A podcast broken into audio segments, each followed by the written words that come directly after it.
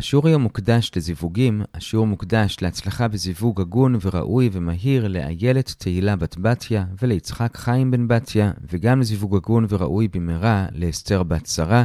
נודה לכולכם אם תלמדו לזכותם. ולהבדיל, השיעור גם מוקדש לעילוי נשמת אחותי היקרה, שירה שיינדל בת משה אפרים. נודה לכולכם אם תלמדו לעילוי נשמתה, ובואו נתחיל. שלום לכולם, כאן אורי בריליאנט מאתר sny.org.il ואנחנו לומדים את דף מ"א במסכת קידושין.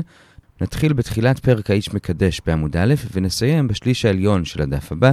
השיעור היום יהיה 14 דקות.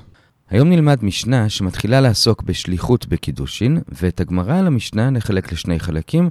החלק הראשון פשוט מסביר את המשנה, החלק השני זה סוגיה מאוד ידועה, וזה מה המקור לשליחות. כלומר, מניין שבכלל יש דבר כזה ששלוחו של אדם כמותו. אבל לפני כל זה, בואו נראה קודם את המשנה. אז אומרת המשנה, האיש מקדש בו ובשלוחו. הוא יכול שבמקום שהוא עצמו ייתן את הכסף ויאמר הרי את מקודשת, הוא יכול למנות שליח שהוא יעשה את זה בשבילו, זה מצד אחד. מצד שני, גם האישה מתקדשת בה ובשלוחה, יכולה לשלוח שליח לקבל את כסף הקידושין. ודבר שלישי אומרת המשנה, שגם כשאדם מקדש את ביתו, כלומר, מקבל בשבילה את כסף הקידושים, גם את זה הוא יכול לעשות בו ובשלוחו. עד כאן המשנה, ועכשיו החלק הראשון בגמרא זה להסביר את המשנה, וזה נחלק לשני סעיפים. הסעיף הראשון, לגבי מה שכתוב האיש מקדש בו ובשלוחו, שואלת הגמרא לכאורה המילה בו מיותרת. הרי אם הוא יכול לקדש על ידי שליח, ודאי שהוא יכול לקדש בעצמו. עונה הגמרא, זה נכתב בשביל ללמד אותנו שאומנם הוא יכול לקדש על ידי שליח, אבל עדיין עדיף שיקדש בעצמו. כמה עדיף? אז בזה יש שתי גרסאות. גרסה ראשונה זה שזה רק איזושהי עדיפות, כמו שאומר רב יוסף, מצווה בו יותר מבשלוחו, כמו שלמשל רב היה מכין בעצמו את הדג לשבת ולא נתן לאחד מהמשרתים, זו הגרסה הראשונה. גרסה שנייה אומרת, זה לא רק עדיפות, אלא זה ממש חובה. כי כשהוא מקדש על ידי שליח, בעצם בזמנם זה אומר שהוא מעולם לא פגש אותה, ואסור לקדש אישה לפני שהוא פוגש אותה, שמא כשהם ייפגשו היא תתגנה עליו, והרי כתוב ואהבת לרעך כמוך. לכן, ממש יש חיוב שיקדש בעצמו, בשביל שיראה אותה לפני, זו הגרסה השנייה. אגב, לפי הגרסה הזאת, אז מה שרב יוסף אמר, מצווה בו יותר מבשולחו, את זה אפשר לומר על האישה, שאומנם גם היא יכולה להתקדש על ידי שליח, אבל עדיין מצווה בה יותר מבשלוחה. אצלה, אגב, אין את העניין של האיסור שמא הבעל יתגנה עליה, כי אצל האישה זה פחות שייך. תו למיטב תן דומי למיטב ארמלו, האישה מעדיפה להיות נשואה גם אם הבעל לא משהו, לכן אצלה אין את החשש הזה, אבל עדיין, גם אצלה מצווה בה יותר מבשלוחה. ועד כאן הסעיף הראשון.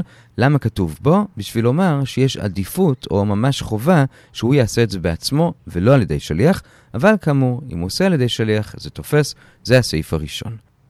הסעיף השני, קצת מתחת לאמצע עמוד, זה שהמשנה אמרה שגם כשהוא מקדש את הבת שלו למישהו, גם את זה הוא יכול לעשות על ידי שליח, אבל נשים לב שכשהיא אמרה את זה, אז לא כתוב את ביתו הקטנה, אלא כתוב את ביתו נערה. ושואלת הגמרא, למה כתוב נערה? הרי הוא גם יכול לקדש את ביתו הקטנה. עונה הגמרא, נכון, הוא יכול, זה יתפוס, אבל חז"ל אסרו את זה. כי אמנם אמרנו מקודם שלאישה לא כל כך אכפת מהבעל, אבל גם לזה יש גבול, וילדה קטנה חז"ל אסרו לקדש עד שהיא תגדל ותגיד בפלוני אני רוצה, ולכן המשנה דיברה על נערה ולא על קטנה, אבל אם הוא יעשה את זה לקטנה, זה באמת גם יתפוס. ועד כאן הסעיף השני, ועד כאן החלק הראשון של השיעור, הסברנו את המשנה.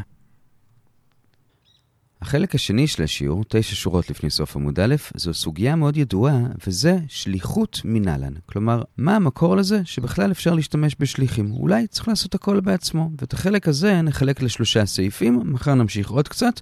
בסעיף הראשון נראה שלושה מקורות לזה, אחד בגירושין, אחד בתרומה ואחד בקודשים.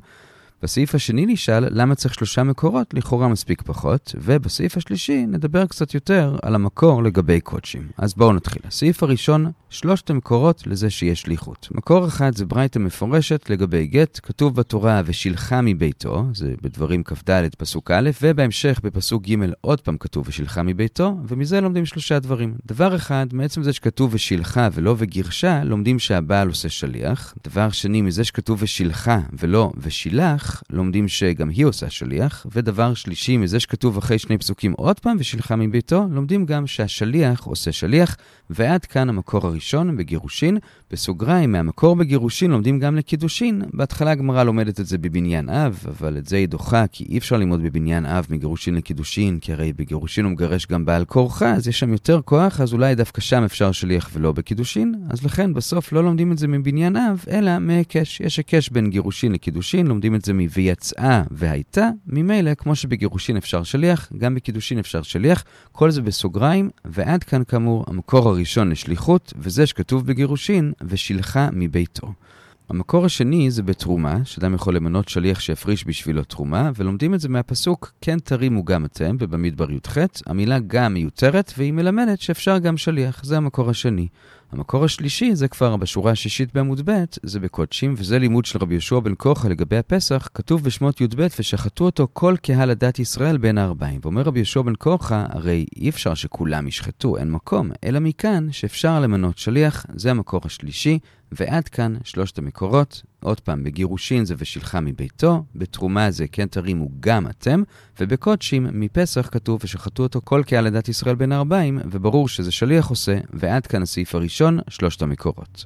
הסעיף השני מובא בגמרא גם תוך כדי הדיונים בסעיף הראשון וגם אחרי זה, וזה, למה בעצם צריך שלושה מקורות? למה אי אפשר פחות ופשוט נלמד מאחד לשני? ואת השאלה הזאת הגמרא שואלת בשני שלבים. בשלב הראשון היא שואלת את זה כאמור תוך כדי הבאת המקורות עצמם, וזה, בוא נלמד מאחד לשני, ובכל פעם היא מסבירה למה אי אפשר. אז למה באמת אי אפשר? אז ללמוד מתרומה או מקודשים לגט אי אפשר כי תרומה, ובהמשך נראה שגם קודשים, אפשר להפריש גם על ידי מחשבה, אז אולי דווקא שם אפשר גם שליח מה שאין כן בגט. זה דבר אחד. דבר שני, ללמוד מגט לתרומה או לקודשים, וגם מתרומה לקודשים, גם אי אפשר, כי אי אפשר ללמוד מדבר פחות קדוש לדבר יותר קדוש. ודבר שלישי, ללמוד מקודשים לגט או לתרומה, גם אי אפשר, כי בקודשים תמיד משתמשים בשליח, הרי הכהנים הם בעצם שליחים, אז הגיוני שגם אפשר להשתמש בשליח שהוא לא כהן בשביל לשחוט, אבל בתרומה ובגט, ששם לא מצאנו איזושהי שליחות אחרת, אולי שם לא, לכן גם את זה אי אפשר ללמוד, ועד כאן השלב הראשון, אי אפשר ללמוד מאחד לשני, כי בכל אחד יש איזושהי סיבה שאומרת אולי זה דווקא שם ולא בשני.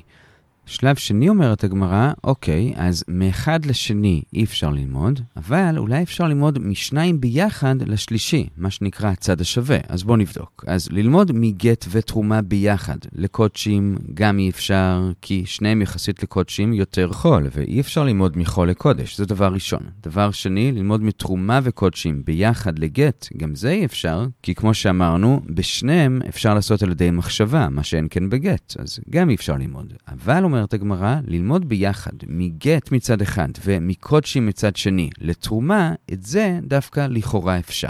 למה? כי הרי לכל אחד אמנם יש חיסרון, אבל השני משלים אותו. כלומר, אם תגיד לי, אתה לא יכול ללמוד מגט לתרומה כי גט זה יותר חולין, אז קודשים יוכיחו. כי הרי קודשים זה יותר קודש מתרומה. ומצד שני, אם תגיד שאתה לא יכול ללמוד מקודשים כי רוב מעשם על ידי שליח, אז גט יוכיח ששם אין רוב מעשם על ידי שליח, וככה מגט וקודשים ביחד אפשר לכאורה ללמוד לתרומה שאפשר שליחות. אז זו בעצם השאלה של הגמרא, למה צריך את המקור בתרומה? לכאורה זה מיותר. אפשר ללמוד את זה מגט וקודשים ביחד. זו השאלה, ועל זה יש שתי תשובות, נאמר בקצרה ואז נפרט. תשובה ראשונה אומרת, אתם צודקים, באמת אין צורך במקור לשליחות בתרומה, ובאמת לומדים מכאן משהו אחר לגמרי, עוד שנייה לפרט מה. תשובה שנייה אומרת, לא נכון. כלומר, נכון שלכאורה אפשר ללמוד את זה מגט וקודשים ביחד, אבל באמת יש סיבה לומר שאי אפשר, ולכן כן צריך מקור נוסף גם בתרומה עצמה.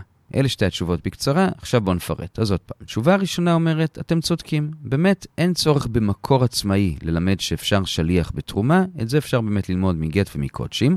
אז למה בכל זאת כתוב את המילה גם, בפסוק כן תרימו גם אתם? זה בא ללמד לא את עצם זה שאפשר שליח, אלא שכשאתה שולח שליח, אז השליח צריך להיות בן ברית. כלומר, כמו שאתם בני ברית, גם השליח צריך להיות בן ברית. זו התשובה הראשונה, אבל דוחה הגמרא, לזה לכאורה לא צריך לימוד, זה סברה. כמו שרבי יוחנן אמר את זה גם לגבי גיטין וקידושין, שכמו שהבעל הוא שייך לגיטין וקידושין, הוא יהודי, גם השליח צריך להיות שייך לגיטין וקידושין, כלומר יהודי, אז זה סברה ולא צריך לזה מקום. אז זו התחייה. הגמרא מנסה לענות על התחייה ולומר שאל תשווה לגיטין וקידושין, שם הרי גוי לא שייך בכלל, לעומת זאת בתרומה עם גוי תרם זה כן תופס, אבל דוחה הגמרא, זה נכון לדעה אחת, אבל רבי שמעון גם בתרומה הוא לא שייך בכלל וזה לא תופס, אז בקיצור, לומר שהשליח צריך להיות יהודי, לפי רבי שמעון, לא צריך מקור, וממילא זה לא מה שהפסוק גם אתם בא ללמד, אז אנחנו עוברים לתשובה השנייה, וזה כאמור שאומרת הגמרא שבאמת המילה גם כן בא לומר שאפשר שליח. עכשיו, למה? הרי אמרנו שלא צריך, אפשר ללמוד את זה מגיטין וקוצ'ין, עונה הגמרא, זה לא נכון. כלומר, נכון שעקרונית היה אפשר ללמוד, כמו שהסברנו מקודם, על ידי הצד השווה,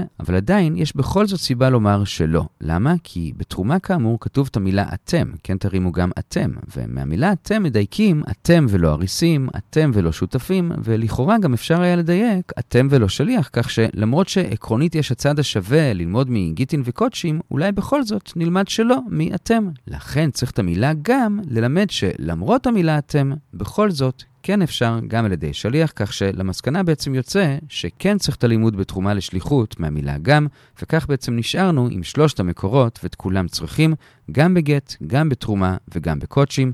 ועד כאן הסעיף השני לגבי הלימודים של שליחות. ניסינו לומר שאולי לא צריך אחד מהלימודים, אבל המסקנה היא שצריך. הסעיף השלישי והאחרון להיום זה כבר שתי שורות לפני סוף עמוד ב', וזה שתי שאלות על המקור בקודשים. כאמור, מ- ושחטו אותו כל קהל הדת ישראל בין הארבעים, והרי אי אפשר שכולם שוחטים, אלא כנראה שיש שליחים. זה היה המקור, ועל זה כאמור שתי שאלות. שאלה ראשונה זה שהדרשה שאמרנו זה לרבי ישוע בן קורחה, אבל הרי יש דעה אחרת, וזה רבי יונתן, שהוא לומד בצורה דומה, אבל עם מסקנה קצת אחרת. כלומר, גם הוא אומר, הרי לא יכול להיות שכולם שוחטים, אלא מכאן שכל עם ישראל יכול לצאת ידי חובה גם בקורבן פסח אחד, וכך יוצא שכאילו כולם שוחטים, כי כולם על אותו קורבן. זה רבי יונתן, וזה מאוד מחודש, כי יוצא שלדעתו בעצם אין צורך לאכול כזית מהפסח, ובעצם אין צורך לאכול בכלל, ובכל זאת יוצאים ידי חובה, ולפי זה שואלת הגמרא, לפי דעתו שהפסוק תפוס למשהו אחר, מאיפה הוא ילמד שליחות בקודשים? זו השאלה, ועונה הגמרא מאותו פסוק עצמו, כי הרי לפי דעתו יכול להיות מצב שכל עם ישראל מביא קורבן אחד ואדם אחד שוחט אותו. אז הנה, אותו אדם הוא שליח של כולם. אז מאותו פסוק גם לומדים שכולם מצויים באותו פסח, וגם לומדים שליחות. זה לגבי השאלה הראשונה. אבל זה מוביל לשאלה שנייה. וזה, מילא לפי רבי יהושע בן כוחה, כשאמרנו שלא יכול להיות שכולם שוחטים, אלא כנראה שאחד שוחט לכמה, אז שם אפשר לפרש שהוא שוחט לא רק לחבורה שלו, אלא גם לחבורות אחרות, אז משם באמת אפשר ללמוד שליחות. אבל לפי רבי יונתן, שהרגע אמרנו שבעצם אנחנו מדברים על מצב שכולם מנויים על קורבן אחד ואדם אחד שוחט לכולם, אז איך אפשר ללמוד מכאן שליחות לתחומים אחרים? הרי כאן מדובר שהוא שותף איתם בקורבן. מי אמר שגם כשהוא לא שותף, שגם אז הוא יוכל לשחוט בשבילם? זו השאלה השנייה, וזו באמת שאלה מעולה. מעולה, ולכן אומרת הגמרא, אתה צודק. באמת, לפי רבי יונתן, הפסוק הזה לא מספיק בשביל ללמד שליחות, אלא צריך להוסיף לזה עוד פסוק. וזה פסוק שמופיע כמה פסוקים לפני זה, בשמות י"ב פסוק ג', כתוב, ויקחו איש שא לבית אבות, שא לבית, ומכאן לומדים שכל בית שולח אדם אחד שילך ויקח את השא, כלומר, אפשר שליח בכל מה שקשור למינוי על השא, וממילא גם אפשר שליח לשחיטה, זה הפסוק הנוסף. עכשיו, כמובן, גם לגבי הפסוק הזה אפשר לשאול, רגע, גם כאן מדובר בשותפים, הם כולם מנויים על אותו שא, מי אמר שהוא יכול להיות שליח גם למי שמחוץ לחבורה שלהם? אומרת הגמרא, אתה צודק, באמת גם בפסוק הזה יש את אותה בעיה, אבל כיוון שכבר בפסוק הקודם ושחטו אותו כל קהל עדת ישראל כבר למדנו שליחות כשזו אותה חבורה, אז לא יכול להיות שגם הפסוק הזה מלמד את זה, וממילא אם אינו עניין למקרה שבו הם שותפים וזו אותה חבורה, תנאו עניין למקרה שהם לא שותפים, וזה ילמד שיש שליחות גם כשהם לא שותפים, כלומר לסיכום יוצא שלפי רבי יונתן בעצם אנחנו צריכים שני פסוקים לגבי פסח שלמדו אותנו שהוא יכול להיות שליח גם למי שלא בחבורה. אבל עוד לא סיימנו, יש עוד קושייה קטנה ותירוץ, וזה ששואלת הגמרא, הרי הפסוק השני שהבאת, ויקחו להם איש, שא לבית אבות וכולי, הוא גם כן תפוס, הוא תפוס לדין של רבי יצחק, שאיש זוכה, כלומר שהוא גדול מעל בר מצווה ולא קטן. עונה הגמרא לא, את זה לומדים מהפסוק הבא, איש לפי אוכלו. עכשיו שואלת הגמרא, גם זה תפוס. זה תפוס לזה שאפשר לשחוט פסח גם לאיש אחד. דוחה הגמרא, לא נכון. רבי יונתן יסבור כמו רבי יהודה, שאי אפשר לשחוט פסח לאיש אחד. ממילא איש לפי אוכלו לא תפוס לזה, אלא איש לפי אוכלו מלמד שצריך איש ולא קטן. וממילא הפסוק של ויקחו להם איש שא לבית אבות, הוא פנוי ללימוד שליחות. אז שוב, לסיכום, לפי רבי יונתן, לומדים את זה משני פסוקים, גם ושחטו אותו כל קהל לדת ישראל, וגם איש שא לבית אבות. ולמה צריך שני פסוקים? כאמור, כי אם היה רק אחד היינו לומדים רק למקרה שבו הוא שותף איתם בחבורה. לכן צריך עוד פסוק ללמד שליחות גם כשהוא לא שותף, ובזה הגענו בערך לשליש העליון של מ"ב עמוד א'. מחר נמשיך בעניינים אלו של המקור לשליחות, אבל בינתיים נעצור כאן ונחזור על מה שראינו. חילקנו את השיעור לשני חלקים. בחלק הראשון ראינו את המשנה והסברנו אותה, אז המשנה אמרה איש מקדש בו ובשלוחו, ושאלנו למה צריך לומר בו, הרי אם אפשר בשליח ודאי שהוא יכול בו בעצמו, וענינו זה בא ללמד שיש עדיפות שיעשה בו. כמה עדיפות? אז גרסה ראשונה זה רק עדיפות, מצווה בו יותר מבשלוחו, גרסה שנייה זה ממש חובה, כי אסור לאדם לקדש אישה על ידי שליח, אם זה אומר שהוא בעצם לא רואה אותה, שמא היא תתגנה עליו, וכתוב ואהבת לרעך כמוך, ומה שאמרנו שזה רק עדיפות, זה לגבי האישה. שאצלה זה באמת מצווה באה יותר מבשלוחה, זה היה הסעיף הראשון. הסעיף השני לגבי המשך המשנה, המשנה אמרה שהאיש מקדש את ביתו כשהיא נערה בו ובשלוחו, ושאלנו הרי הוא יכול לקדש גם קטנה, וענינו נכון, זה יתפוס, אבל חז"ל אמרו שאסור לעשות את זה, אלא צריך לחכות עד שתגדל ותאמר בפלוני אני רוצה, ועד כאן החלק הראשון. בחלק השני פתחנו את הסוגיה של שליחות מנהלן, ואת זה חילקנו לשלושה סעיפים. בסעיף הראשון ראינו את שלושת המקורות, מקור בגט זה ושילחה מביתו, המקור בתרומה זה כן תרימו גם אתם, והמקור בפסח זה ושחטו אותו כל קהל הדת ישראל בין ארבעים, והרי לא כולם שוחטים, אלא מכאן שאפשר שליחות, זה הסעיף הראשון. בסעיף השני שאלנו למה צריך שלושה מקורות, לכאורה אפשר ללמוד מאחד לשני, אז בהתחלה אמרנו בואו נלמד ממקור אחד למקור אחר, והסברנו למה אי אפשר, וזה שמתרומה או מקודשים לגט אי אפשר, כי בשניהם אפשר במחשבה, מגט לתרומה או לקודשים, וגם מתרומה לקודשים אי אפשר, כי לא לומדים מדבר שהוא קדוש יותר לדבר שהוא חול יותר, ומקודשים לגט או תרומה אי אפשר, שהרי בקודשים רוב מעשיהם על ידי שליח, כלומר כהנים, מה שאין כן בגט ותרומה, לכן אי אפשר ללמוד מאחד לשני, או מאחד לשניים האחרים.